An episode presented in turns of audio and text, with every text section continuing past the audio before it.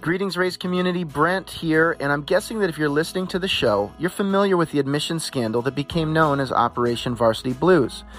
But if you're not, I'm going to kick off today's show with an excerpt from NPR to help set context for our discussion. In March of 2019, federal prosecutors charged 50 people with participating in a scheme to cheat the admissions system at select colleges nationwide. The investigation into widespread cheating and corruption included Hollywood celebrities, Division 1 college coaches, and wealthy parents who conspired to cheat the process. At its center was a college counselor named Rick Singer, who made millions by bribing coaches at major universities to admit his clients' children as athletes for sports they often didn't play, and by rigging SAT and ACT test scores. In the book Unacceptable, Privilege, Deceit, and the Making of the College Admission Scandal, journalists Melissa Korn and Jennifer Levitz, who covered Operation Varsity Blues for the Wall Street Journal, gave life to the largest college admission scandal ever prosecuted by the U.S. Department of Justice. I'm thrilled to welcome Melissa Korn to today's show. Here we go. Welcome, Melissa. Thanks for having me. All right, so I'm guessing, and I, I did a little bit of an intro uh, before this episode so that people have some context. I'm guessing most of our audience who skews towards the higher education fundraising professional um, um, background is familiar with Operation Varsity Blues. But uh, tell me a little bit of what it was like. You know, first of all, your background, uh, your own higher education journey, your path into covering higher ed at the Wall Street Journal uh, and then what it was that stood out to you about this story where you just knew I need to really make a run at this and do some of the most in-depth investigative journalism that that I can recall uh, being exposed to. So who are you and tell us about your journey? Sure. So I uh, I've been at the Wall Street Journal and Dow Jones for 13 years, I believe it is, um, which seems like forever in some circles. Um, I've covered everything from uh, corporate quarterly earnings to uh, alcohol and tobacco, credit ratings agencies, student lenders, and for the past six years uh, about um, general higher education for our US News Bureau, US News Group. So I write about everything from admissions to university finances to kind of campus culture issues, a little bit about college sports, especially when it's uh, connected to money it's a lot of fun. Um, so I, I uh, envy anybody who gets to spend all of their time at or near a college campus. I got into this. I went to Cornell undergrad and then straight from there to Columbia for journalism school and straight from there to Dow Jones. So I had a shockingly linear path. Uh, and I uh, really love what I cover right now. So yeah it was you, of- and just for our audience if you don't follow melissa um, on twitter you should. I mean if you are working in the higher ed advancement space follow her um, either the work that she publishes directly or that uh, you know that she kind of surfaces on her feed. It's going to be super relevant to all of you. But that being said you have covered hundreds right? Thousands of stories in your career. Mm-hmm. you've written one book. Yes. When was it that you knew that this was different so, this is not the way it normally happens, I should preface. Uh, the day the story broke, March 12th, 2019, I was in our New York office. My colleague Jennifer Levitz was in our Boston office, and we got word that there was this big thing happening. Um, but we didn't totally know all the details yet. But uh, she was told to head down to the courthouse in Boston because there was going to be a big press conference where they were going to kind of go into all the specifics about this case and the charges and this catalog of wealth that was involved, as they put it. Uh, meanwhile, I was reading through this 204 page FBI affidavit to just figure out the details of who was charged and why and kind of what this scheme was all about. That day, I heard from multiple literary agents, heard from a few more the next day. Uh, and that's when I realized, oh, I guess maybe someone thinks this should be a book. so I, I mean, we were so in the moment of this huge breaking story. You know, it was one of those things where you don't get up from your desk for 10 hours and then you realized you forgot to eat all day, but adrenaline kept you going. And it was like that for a few days. Finally, we took a breath and said, okay, there's some people who think this should be a book and that we should be the ones to write it. what do we think? And Jennifer and I hadn't really worked together much before this. Uh, and by much, I mean at all. So we knew each other, but not whether our work styles would uh, click or anything like that. And we just jumped in and went for it.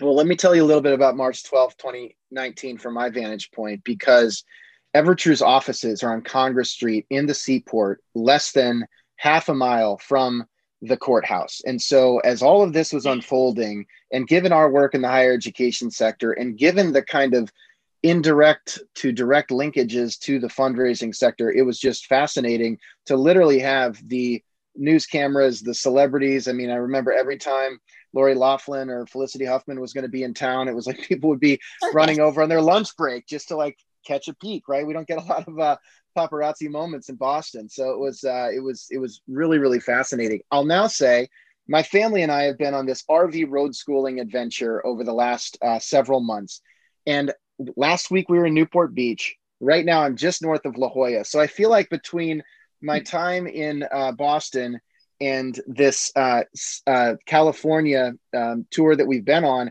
I and I've been reading your book during the process. I feel like I've been traveling through the set of a uh, of a movie that needs to be made. So we can talk more about that. But uh, it's just been really fascinating, kind of being on the periphery um, physically of a lot of what happened uh, in this story. Yeah, I uh, and there is a mini series in the works, so hopefully you'll be Love able it. to see it. Uh, no, it's it's such a crazy story, and when you spend time in those pockets of California, I imagine you you see you feel there's just something in the air about this focus on particular name brand schools and this kind of status symbol of a, a, a very selective college or university. And it's at the coffee shops, it's in the high schools, it's at dinner tables and I grew up on Long Island, uh, going to a private school, and it was there too. So I was able to bring to the book some of my own experience, um, kind of going through that and knowing what that pressure and that focus and that fixation can really be, and just how, obviously, how far some people were willing to go to get those bumper stickers. It's funny you mentioned that because I was just catching up with a friend literally this morning who just moved from the Bay Area down to, to uh, Orange County and I told him that I was going to be speaking with you. And um, he had he was a tennis recruit in high school, and he met Gordy Ernst. And so just this morning we were talking about just how pervasive some of the characters in the story were among kind of our contemporaries, right? If you were graduating from high school in the 90s, in the early 2000s, especially in you know an elite high school context, there was some version of this happening whether it was these players or not, a lot of the same influences were present. Yeah, absolutely. You know, this this scandal was so fascinating because it was so complex. There were so many moving parts and so many people involved in it. But at the end of the day, it's something that was kind of an extreme version of what may have already been happening uh, at some schools or among some athletic recruiters, among some coaches, among some college counselors. It just kind of put all of that together on hyperdrive did you feel more like an author or a psychologist as you wrote this? Because you really i mean I, and i would just encourage anybody listening like you probably heard about the scandal right? You probably saw some of the headlines or the courthouse activity on the nightly news. You heard about some of the outcomes. But once you really dig into the human element here and like who these people are from uh, rick singer himself who is is almost a caricature of uh, so many uh, just components. He's part coach, part obsessive compulsive, you know, part crook. Even though he's such a criminal, you kind of like him, or at least I did throughout the story. I'm like, why do I keep liking this guy? And you can see why people would just want to be around him in spite of such shady behavior. Yeah. Everyone likes a winner, right? And he just had this aura of success and I can get I can get that done for you and that was appealing to a lot of these families. I think a little bit of both, you know, reporter, writer, and armchair shrink. Uh, and it depended who I was talking to, you know, certain interviews. You know, we interviewed a number of the primary players in the case. And for some of those, it really was often just sitting there and listening and handing a tissue occasionally uh, or, you know, expressing sympathy, perhaps that they had been kicked out of their country club or were still being forced to sleep on their couch by their spouse uh, while also saying, okay, you're kind of covering up that part. You're kind of trying to whitewash that element of what you were accused of doing. So let's really dig into that. And, you know, what is your explanation for why there's this chain of emails that was released in court documents? You're saying it was all innocent, but, you know, here's what it says. So it had to be a little bit of both. And the people involved in this case were among some of the hardest to get at of any story I've ever covered. You know, oftentimes you can call or email or text or find contact info. And we did all of that. We also reached out to the lawyers for everybody. Um, but many of them had crisis communications teams. So they had PR people kind of standing between us and them.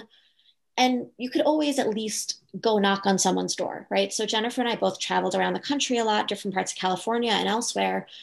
But you couldn't knock on these people's doors because they lived behind gates, you know, down long driveways and they're they're just so insulated. So, you know, did was- you ever have to like scale a gate by cover of darkness? I mean, did we get to that level? Did you think about it? Uh, I believe Jennifer like tailed someone into a community once. Uh, okay. Uh, nothing too shady. And we definitely left notes on people's doors or taped to their gate or in someone's mailbox just because we wanted to make every effort possible to talk to them. Because as you said, the human element is a big part of this.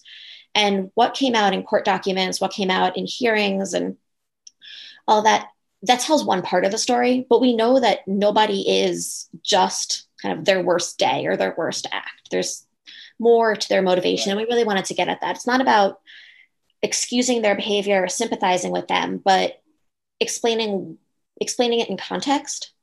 You know, I don't think yeah. we uh, kind of let anyone off easy in the book, but we do make them into full people, full humans. Right.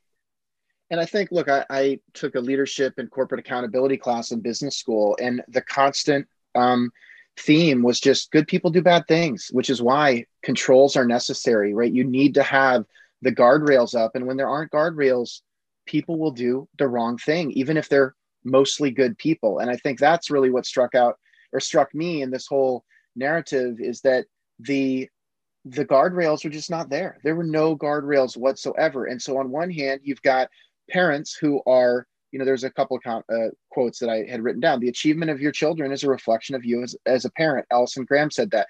Like people get that, and so when you look at um, your your kids' access as a signal of your self worth or um, success, um, people want to understand the spectrum of possibilities. And there are a lot of people who, if they never knew about the side door, as Rick Singer um, framed it, they never would have gone through the side door. But with it being open, it's a little bit like, you know, there's candy in the candy jar. I didn't really want to eat it, but I did. I mean, it's just that same element of, of you know, taking um, risks and making bad decisions. And so I, I'd, I'd be curious just to get your take on, um, you know, even the fact that Rick Singer himself he helped a lot of people legitimately, right? I mean, there were a lot of good work. He changed lives probably most of the time in an above board manner, but obviously not all the time. And so th- there really is more to the story here. Yeah, there were a lot of families we spoke with for, for the book or for other coverage in the journal about you know a lot of these families were really grateful for the work that singer did with them you know turn uh, expose them to a school maybe they hadn't even been thinking of the kid ended up there and absolutely thrived you know, he helped a lot of kids along the way completely legitimately. When you mentioned the guardrails, I think that was one of the things that struck me most about reporting this out was how few checks there are and how little oversight there is in I knew that there wasn't that much oversight of admissions, that admissions officers don't fact check applications. But to see how little oversight there was of athletic recruiting as it relates to admissions um, for the kind of non revenue sports. So, yes, everyone pays attention to football and basketball, and there's, you know, blogs devoted to who's getting in where. But women's soccer and tennis, like nobody really looked at that. Nobody ever asked, is this kid actually going to play at the school? And then the other part of it that was so shocking was how little how few questions were asked about where money came from if when it was coming through athletics. And even now uh, i've been surprised to, that that the response has been fairly limited in terms of schools tightening their controls or making very clear if you're you know in the process of applying to the school or you may be getting recruited your family can't just donate $100000 and get you in. Like that that pay to play element hasn't been just completely uh, right. uh, sidelined look this is i mean i was a recruited athlete to brown university i played football there and there was always such a focus on compliance. We weren't even allowed to talk to people without the certain, um, you know, settings, and and they were just really focused on it when I was in school. And so it was eye opening to see that beyond the non-revenue sports, it was pretty much a free for all. That you could tag somebody as an athlete. There was no auditing. There was no, and even the fact that you know in the book you cited that the average admissions officer at some of these institutions has eight minutes to review 18 years of somebody's life and make a make a judgment call yeah. um, and and it doesn't seem like most of that's been solved just yet no there's still so much trust baked into the entire process and i think on the the controls side of things i mean it's it's a tricky balance and obviously your listeners know this better than i do they live it intimately but you don't want to turn off the spigot of donations and you don't want to prevent somebody who really is interested in helping uh, develop a university uh, you don't want to say no thanks to the money but you also do need to set boundaries and make very clear right. what that money does or doesn't get them whether it's this year three years from now when their kid's a senior in high school 20 years from now you know when the next generation is coming through um, and that needs to be more clearly spelled out. And I think the opacity around all of that really benefits someone like Rick Singer, benefited the families who worked with him. Uh, but it's kind of time to move past that. Like right. and, some transparency. And I think that's that's what you call the gray area throughout the book. Um, and I just have to ask you about one quote because it was probably the most one of the most confusing but also personal passages for me throughout the book you, you had a quote from Ruth Simmons, who was my president at Brown University and just an incredibly respected uh, leader, uh, having broken barriers. I mean, she's just amazing. Mm-hmm. And she and she the quote you wrote was, "You'd never ever admit a student because their family promises a contribution, but it's certainly possible that there are students who come along whose families can do incredible things for an institution if they're highly able." Simmons said I don't believe it's problematic to admit those students. So didn't she just say you'd never do that, but it's not problematic to do that? Like I was just so confused by that. What did right. she mean? So, and she said that uh, in uh, in the federal courthouse in Boston, actually, uh, during the Harvard uh, affirmative action trial in fall 2018. So, I th- I, you know what i'm obviously not inside her head but what she was saying was no we're not going to admit somebody just because their family promises some money. But if they are qualified and their family promises some money you can't ignore that. And if they are qualified yeah. you know you have to think about how they are contributing to the institution acad- uh, intellectually financially or otherwise. And i've had a number of college presidents tell me that over the years that you know you think about what the students and their families contribution is. And you define that contribution a lot of different ways. And they generally swear up and down that no we're not going to take someone just because of money. If they are wholly unqualified we're not going to admit them. But if they're like on the border and their family has connections or money or there's something else that really makes them appealing and attractive they do get an extra look yeah, there's a fundraising leader uh, who has since retired, but she was somebody that I looked up to early in my entrepreneurial journey at Evertrue. And she was in a conference presentation that I attended at one point, and it was the most explicit I've ever heard anybody talk about this. And she just said, "Look, if you're willing to donate a million dollars to my institution for a marginal student who's on the cusp, I will take that trade off every single day because the amount of good and the impact that I can make with that million to create access and opportunities for kids who otherwise never would get it is a no brainer. And I was like, whoa, that sounds like a quid pro quo. Like maybe it's just okay. And I, that's where it's like, I actually really appreciated her candor because I just feel like that's the truth. Right. But there's so much kind of positioning and and and double talk and and just if that's the truth, maybe we just need to acknowledge that. Right. Um, and, but and I don't know if you encountered, yeah. And I think that person got a, a really important point of this that what is the money going for? If somebody is their family is making this donation and it's going for scholarships for other students, is it really worth rejecting that wealthy student whose money could help you know seven other students get through school? I, it's a tough it's a tough call. It's a complicated call. And it's not just so simple as to say well just don't take the money right? Because schools right. need the money for a range of reasons. Um, it's generally you know with, with few exceptions as we saw in this case it's generally not just to line the pockets of individuals at the school it's to support the school right can we talk a little bit about the role of the coaches here? And I, I, was thinking as I was reading this, I was thinking about some of the assistant coaches who I played for. Mm-hmm. And thinking about, I mean, I remember one of them would like sleep in his car because he made so little money that he was just scraping by. Meanwhile, surrounded by just immense wealth and privilege. And you, you know, I, I felt again, not wanting to justify it at all, but you can see that for some of those coaches who were really in high cost areas, surrounded by so much wealth, just scraping to get by, um, why Singer sort of made him an offer they couldn't refuse. Absolutely. He really was able to hone in on that kind of weak spot, that that fault line in the system that these coaches are making very little money, many of them, assistant coaches and even some head coaches in very wealthy areas. The students that they're coaching, the players they're coaching, are often quite wealthy. Um, I mean, the, the, the houses, sports. Yeah, Sorry? the houses they're visiting on recruiting trips yes. when they're out canvassing the country. I mean, what what is that like? Right. It's just this. It there's just something very.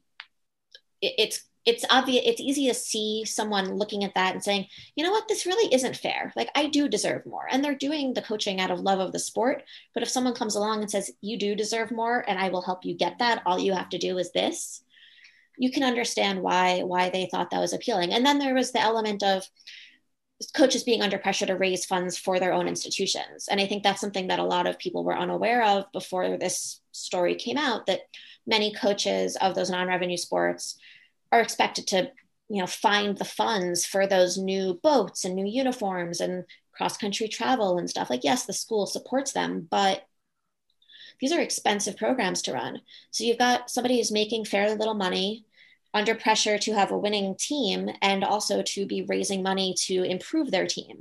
Uh, and as one uh, the stanford sailing coach put it uh, in an interview he said you know if somebody's coming and saying i can provide you with a recruit and money for your program seemed like a no-brainer.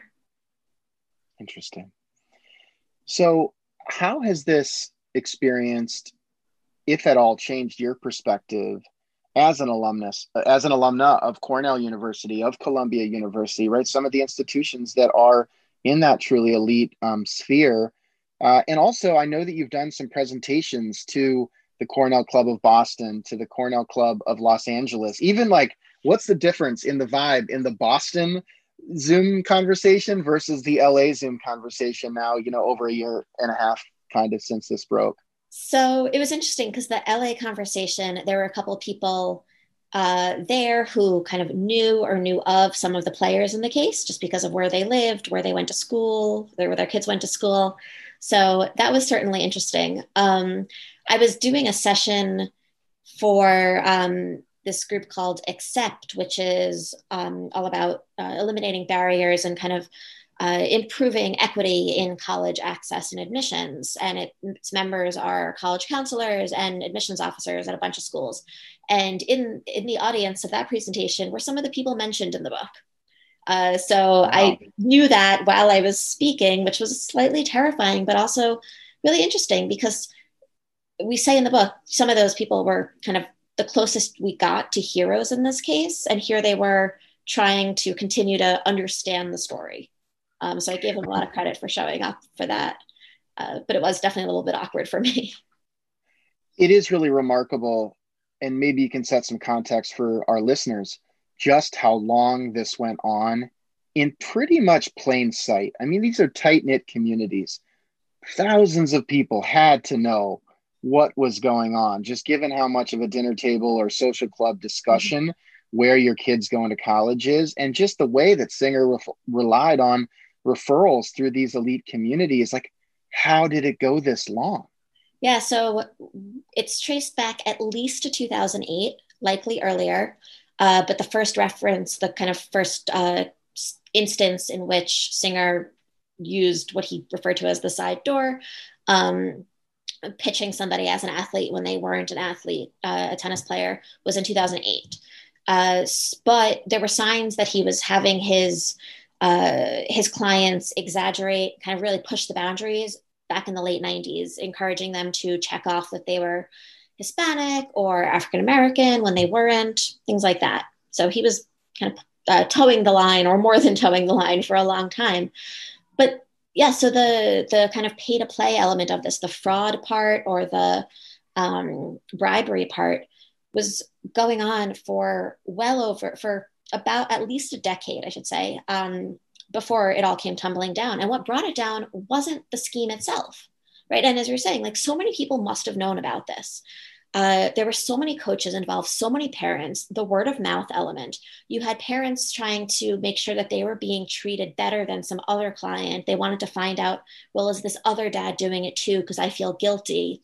The kids, some of them knew, and some of them were talking about the tests that they took with someone's help. And none of that actually brought it down which is just astonishing in part because you know for example at usc the person who was uh, assigned to look into some questionable athletic recruits was one of the people who was charged in the case. She has pleaded not guilty, um, but she's alleged to have been working with Singer and getting paid by Singer to pitch some of these people as recruits.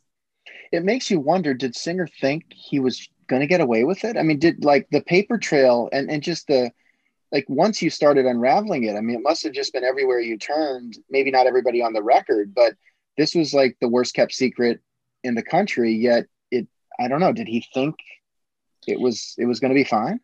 I mean i i can't get inside his head but i can certainly say that he made sure that the people he was working with understood the stakes you know that that what the that it was not in their best interest to uh, blab about it to everyone else uh, that you got to keep this close to the vest. He was very careful about telling certain groups of people the information they needed, but not more than that. And that story, that information he was telling one group was different than the information he was giving to another group. And all combined, it created this scheme, but not everybody knew every other player. Um, and that was one of the legal arguments was, you know, is this really a conspiracy when this parent who was working through Singer says they don't even know who the you know athletic administrator or the coach was they were just working with singer. So he he did a good job compartmentalizing. So are there 10 other admissions? I was thinking like cartels you know branches of the mafia like are they all out there? I mean are we going to be playing whack-a-mole for the next five or ten years? Are there five other investigations we don't know about right now or was this truly the one? Um I don't know if there are others that are quite this extensive, quite this complex, and quite this high level in terms of the uh, prominence of the families involved. But I think anybody in higher ed would be naive to say that, okay, we've cleaned it all up. There's no cheating anymore. There's no lying. There's no fraud. We're all good now. I think that's just an incredibly naive assumption. You know, there have been other cases of fraud in testing with ch- test cheating rings, people pretending to be other people to take the exams. Uh, there, just this week, there was a case, um, the Coast Guard Academy. Um, an administrator there was charged with fixing test scores for people. I mean, stuff this stuff still happens, and there is still so much of that gray area in fundraising, in donations, uh, that people potentially misunderstand what that million dollar donation will get them or very perfectly understand and that's why they give it.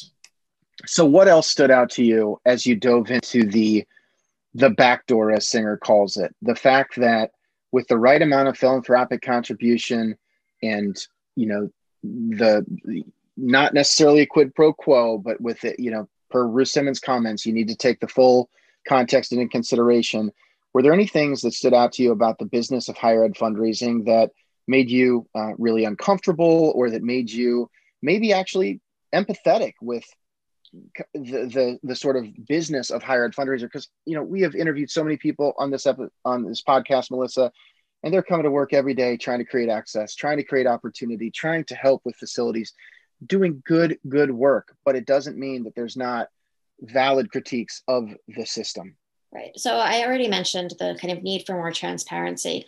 I will say uh, the president of Northwestern, when I spoke to him, he's uh, quoted in the book, and he he was he's very blunt. He's just straight talker, and I always appreciate that about him. But one of the things he said was he he reads hundreds of applicant files a year, and some of it is their you know people that uh, are you know little siblings of people he's taught or some just from the local chicago area. And he also reads the applications of the kids of faculty and major donors. And the way he put it was if i'm turning down this kid and i'm going to a cocktail party and going to see mom or dad i need to know why we turned down the kid. Because yeah when you have a major donor that's going to become a very awkward conversation. And i i understand that. I appreciate that. Um, how far somebody will go to kind of put somebody who's not even a marginal candidate, but just an unqualified candidate into the accepted pile because of a donation.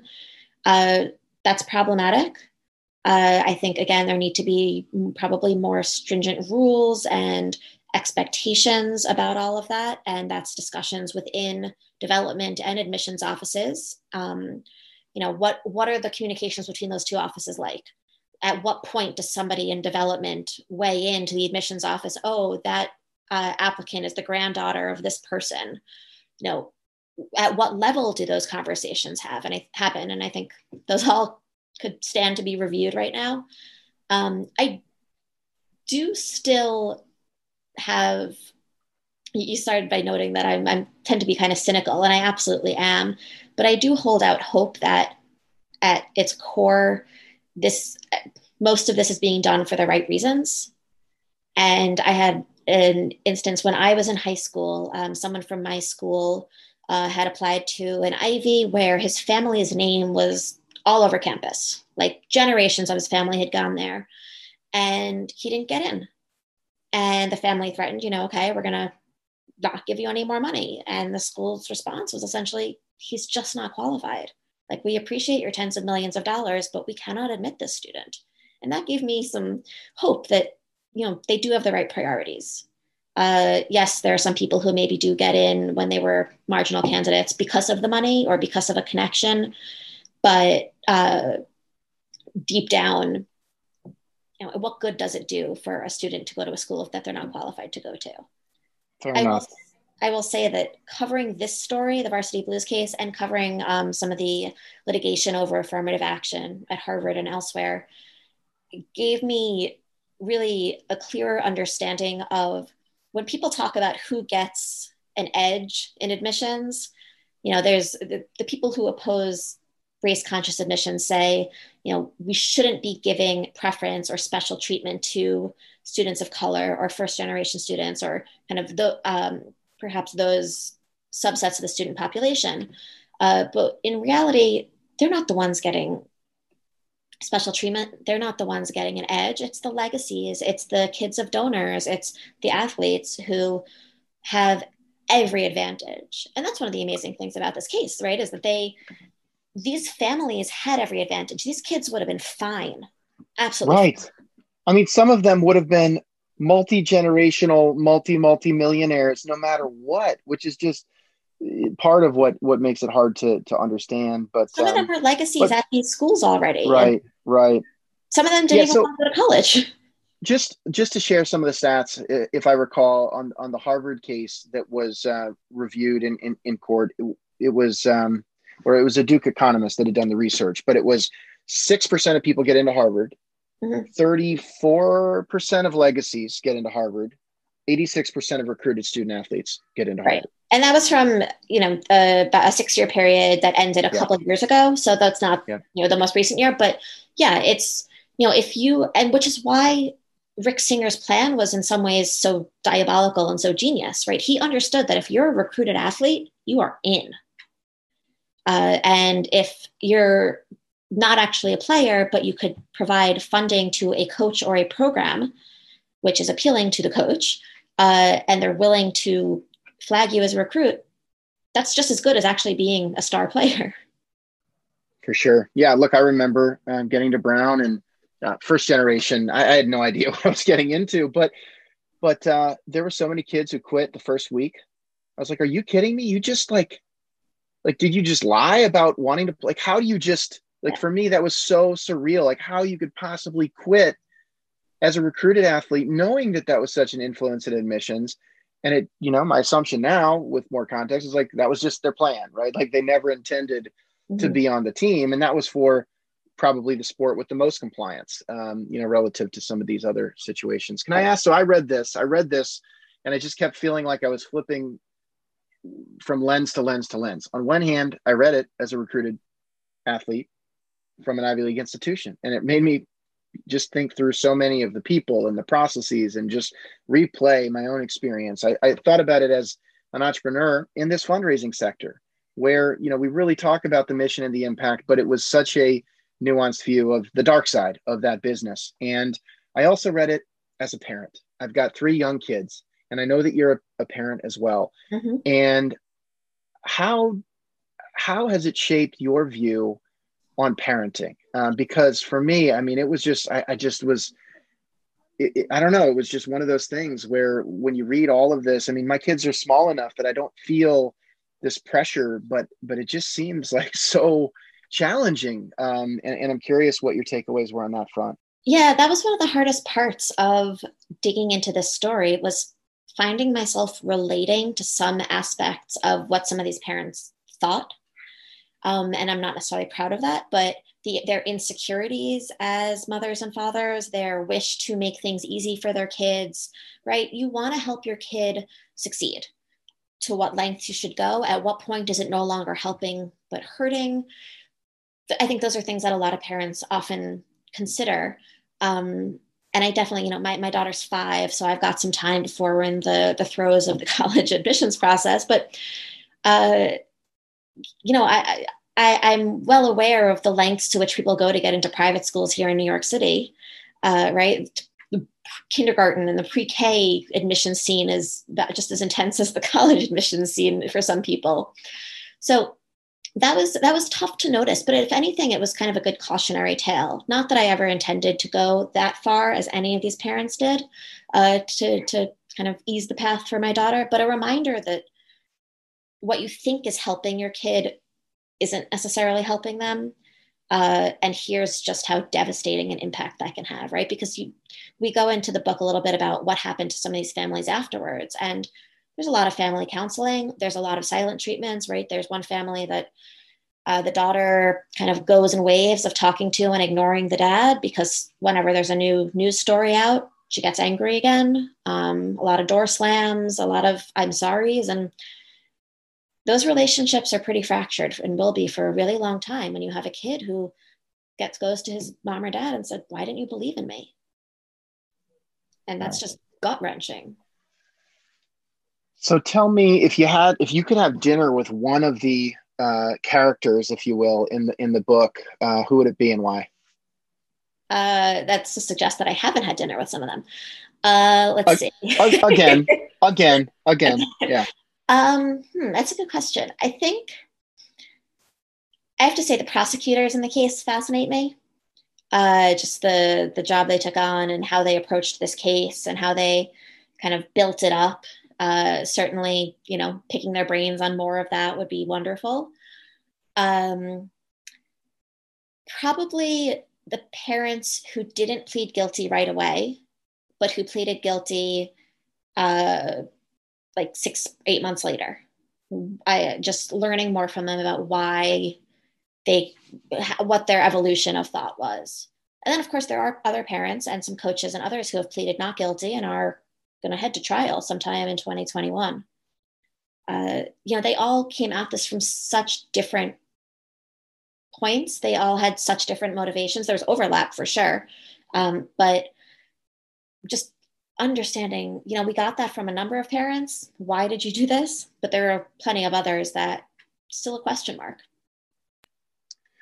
I was a few chapters in, maybe not even that far in, and I just was thinking to myself, this has to become a movie. This has to become a movie. Like it's too good to not become a movie. It's literally movie stars in you know the pages. And uh and so you you said that there is a mini series in the work. Just tell me a little bit about that and um kind of what you're excited about as this story continues to unfold and, and be socialized.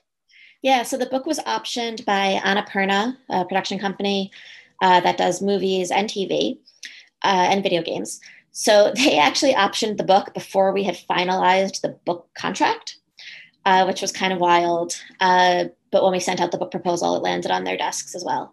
So it is being written by a screenwriter who uh, won an Emmy for his work on American Crime Story, the O.J. Simpson series.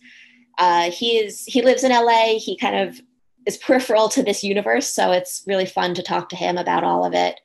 Um, there, it was you know was pitched around, and uh, it's they're they're figuring out exactly kind of a few more details of it, but we are uh, expecting it to actually become a show and be aired. So we're excited for it. Can't wait. Congratulations. And it just makes so much sense. And, and I hope that it uh, continues to, uh, to, to, to be successful. And um, I, I guess I would say just let's take a few minutes. Um, and I encourage everybody, if you're in the higher ed sector, you got to read this book. It's just, it's too good. Um, it's too illuminating on so many uh, of, of, the realities that we all navigate on a daily basis. Um, but it's not all you do. You, you are writing a lot about other things as well. Mm-hmm. So when you think about where we are, you know, in November of 2020, all the disruption that higher ed has experienced this year, just what else are you thinking about? What are you uh, excited about to cover? What are you concerned about for the sector? What is on the top of mind of the college administrators that you're speaking with? I mean, you know, the the kind of curse of may you live in interesting times. I feel like higher ed has been living in particularly interesting times for the past two years. Uh, first, with the kind of this admissions case just rocking everything we knew about selective admissions, and then the pandemic just upending so much else. So I think, uh, you know, I for the last few months I've been writing a lot about uh, the impact of the pandemic on universities, on their finances, on how they teach, on whom they teach, on who can afford college, uh, and who's even considering college as an option anymore, as kind of their universes are turned upside down. Uh, one thing I'm keeping an eye on is how schools think about financial aid and, you know, can they remain need blind, those few that are, uh, when their own budgets are just being crunched right now because of the loss of international students, increased costs, loss of revenue from room and board from last spring, and for some for this whole school year as well. Right, this is this is a moment of reckoning for so many schools. Uh, so there is uh, there's no shortage of stories to be writing at this moment. It's kind of exhausting and astonishing, and I am so happy I'm kind of along for the ride of it. Well, it's a, you call it a moment of reckoning. I think from my vantage point, it has also been a moment of innovation, and I'm probably way less cynical than you are, which is why it's great to just you know get your perspective because I'm just like way too. no, I know I'm like way too passionate about all the good that higher ed can do, and so it's good to just you know have the more objective view. But I guess on the positive side, when you see opportunity for the sector coming out of this. You know, this has just been a catalyst for change. We know higher ed can move slow and decision making, and we've just seen what can happen with an external, um, you know, force that nobody could have imagined, just accelerating change. And I have no doubt that whatever higher education is 10 years or 20 years from now, we'll be able to trace it back to 2020. And yeah, this will be the moment that I think shapes the future, good, bad, or otherwise right it wasn't the scandal that did away with standardized tests as kind of the the standard um, it was the pandemic that did away with SAT and ACT expected to be part of an application. And the schools that have removed it for a one or three year trial period, I don't see the genie going back in the bottle. Uh, you know, I think a lot of schools are getting more creative in how they teach. They're they're improving their online courses. They're realizing that hybrid is a possibility going forward, right? That that's not just going to be for this semester and never again. That lower density residential population could work longer term for certain programs. And yeah, it is. It's an exciting moment. I think it's also a terrifying moment for a lot of institution leaders, but there is also this palpable sense of excitement of here's our moment to really switch things around and do the stuff that we were a little afraid to do before. And when you think about it through the alumni and development lens, and, and maybe even making a little bit personal with, with your own journey, like when you think about what Cornell has done for you since you graduated, mm-hmm. and I don't know anything about your relationship with Cornell, versus what role you feel like Cornell could play in more of a lifelong journey. What's your personal experience? I mean, is it great? Is it okay? Is it terrible? I mean, just where on the spectrum would you kind of um, frame it? And do you have any ideas for how colleges might be more relevant and more value added in the alumni journey such that it makes it easier to make those donations more consistently or maybe at stretch levels relative to other philanthropic interests that we're all evaluating? Yeah, I think especially right now, prioritizing your philanthropic activity is complicated, right? You've got appeals for food banks when you know that there is basic food insecurity in your own neighborhood. And then you've got an appeal from an institution that you know has a multi hundred million or billion dollar endowment. And I think there's still just so much confusion about, well, that's a really rich school. Why do they need money? So um, the, the money that I've given to various alma maters tends to be earmarked for scholarships, financial aid types of things, um, occasionally for study abroad opportunities for students, because that was a really meaningful part of my Cornell experience. Um, I also give to the student newspaper because I wouldn't be where I am without working for the Cornell Daily Sun. Uh, so, you know, there's a bit of a kind of split um, split loyalty there between the school and the newspaper because they are two different things. Uh, but I think driving home to people why this money matters now, and it's not just for you know adding to the pool of gold coins for um, for people to go dive into and enjoy but rather which is which is what fundraising professionals do constantly they just absolutely. have huge pools of money that they jump into on fridays after work no i mean look i think what you're what you're touching on is so spot on and it is such an area of tension and not to get too in the details but one of the challenges that our, our partners constantly face in this sector is they need unrestricted money right? They need donations that can go to anything right? That can go to the general operating expenses. That is the pool of coins that help keep the lights on, not as inspiring as there are hungry students. We want them fed, right? There are students who need access or they'll never be able to study abroad. I want to help a kid buy that plane ticket to be able to go uh, to the UK, to be able to go and experience some of the things you experienced. And I think that's this constant tension around unrestricted versus restricted giving. The more restricted we can make it, the odds improve that you and I are going to be inspired to stretch further because the human impact is more it's just clearer. Um, but that's just one big area of tension. I don't know if you saw that in your work at all. Absolutely. I wrote a story a few years ago and it was perhaps the least sexy subject possible but i found it it stuck with me as one of the most fascinating stories about um, deferred maintenance and the challenges that schools have in tackling that and how the the list of projects just keeps growing. And you know it's really hard to raise money for a new roof um, or an upgraded HVAC system. Although during the pandemic, actually, those HVAC systems were upgraded quite quickly.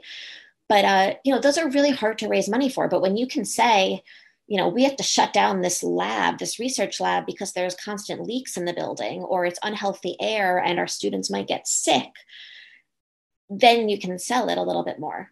I, I don't have a solution for how you can um, fundraise for staplers and new desk, you know, new office chairs um, that's always going to be a tough one. But yeah as as kind of concrete as you can make the the end sort the end uh des- the destination for the money you know exactly what is this going to? Oh it's for our endowment. Okay here the general fund. Here's what the general fund supports. I don't think people even know the answer to that most of the time when they're considering giving. So. for sure. And i think that's an area of, of real excitement and innovation in the sector right now. Just the opportunity to connect the student story to alumni, to, to leverage video, whether it's quick snippets of video or Zoom interactions like this that have allowed you as an author to connect with people who otherwise you would have probably been flying around the country, you know, doing book tours, et cetera. And I'm sure you wish you could be doing that to a certain regard, but I bet that there's been, you know, a lot of efficiencies brought into even the fact that we're able to have a conversation like this. I'm not sure I would have thought to suggest it um, two years ago, um, but it's just so natural uh, in this kind of COVID environment. Yeah, I will say I respond so much more when I get one of those phone calls from an actual student uh, saying, you know, hey, I'm a sophomore, or hey, I'm doing the, journalism master's program. And right. let me tell you a little about my story and how past donations helped me get to where I am. Right. It's really hard to hang up on them. You know, it's really Totally. hard to ignore that email or that video. the problem is a lot of people are and i think that that's where the kind of role of the student as philo- you know philanthropic kind of Ambassador. officer if you will it's evolving right and we just need to figure out how do we go beyond a phone call at night when you might be putting your daughter to bed into something that's a little bit more holistic in nature where you can build maybe even in some cases an ongoing relationship with those students and so that's uh, a big area of focus um, right now so uh, I really just can't thank you enough for for taking the time.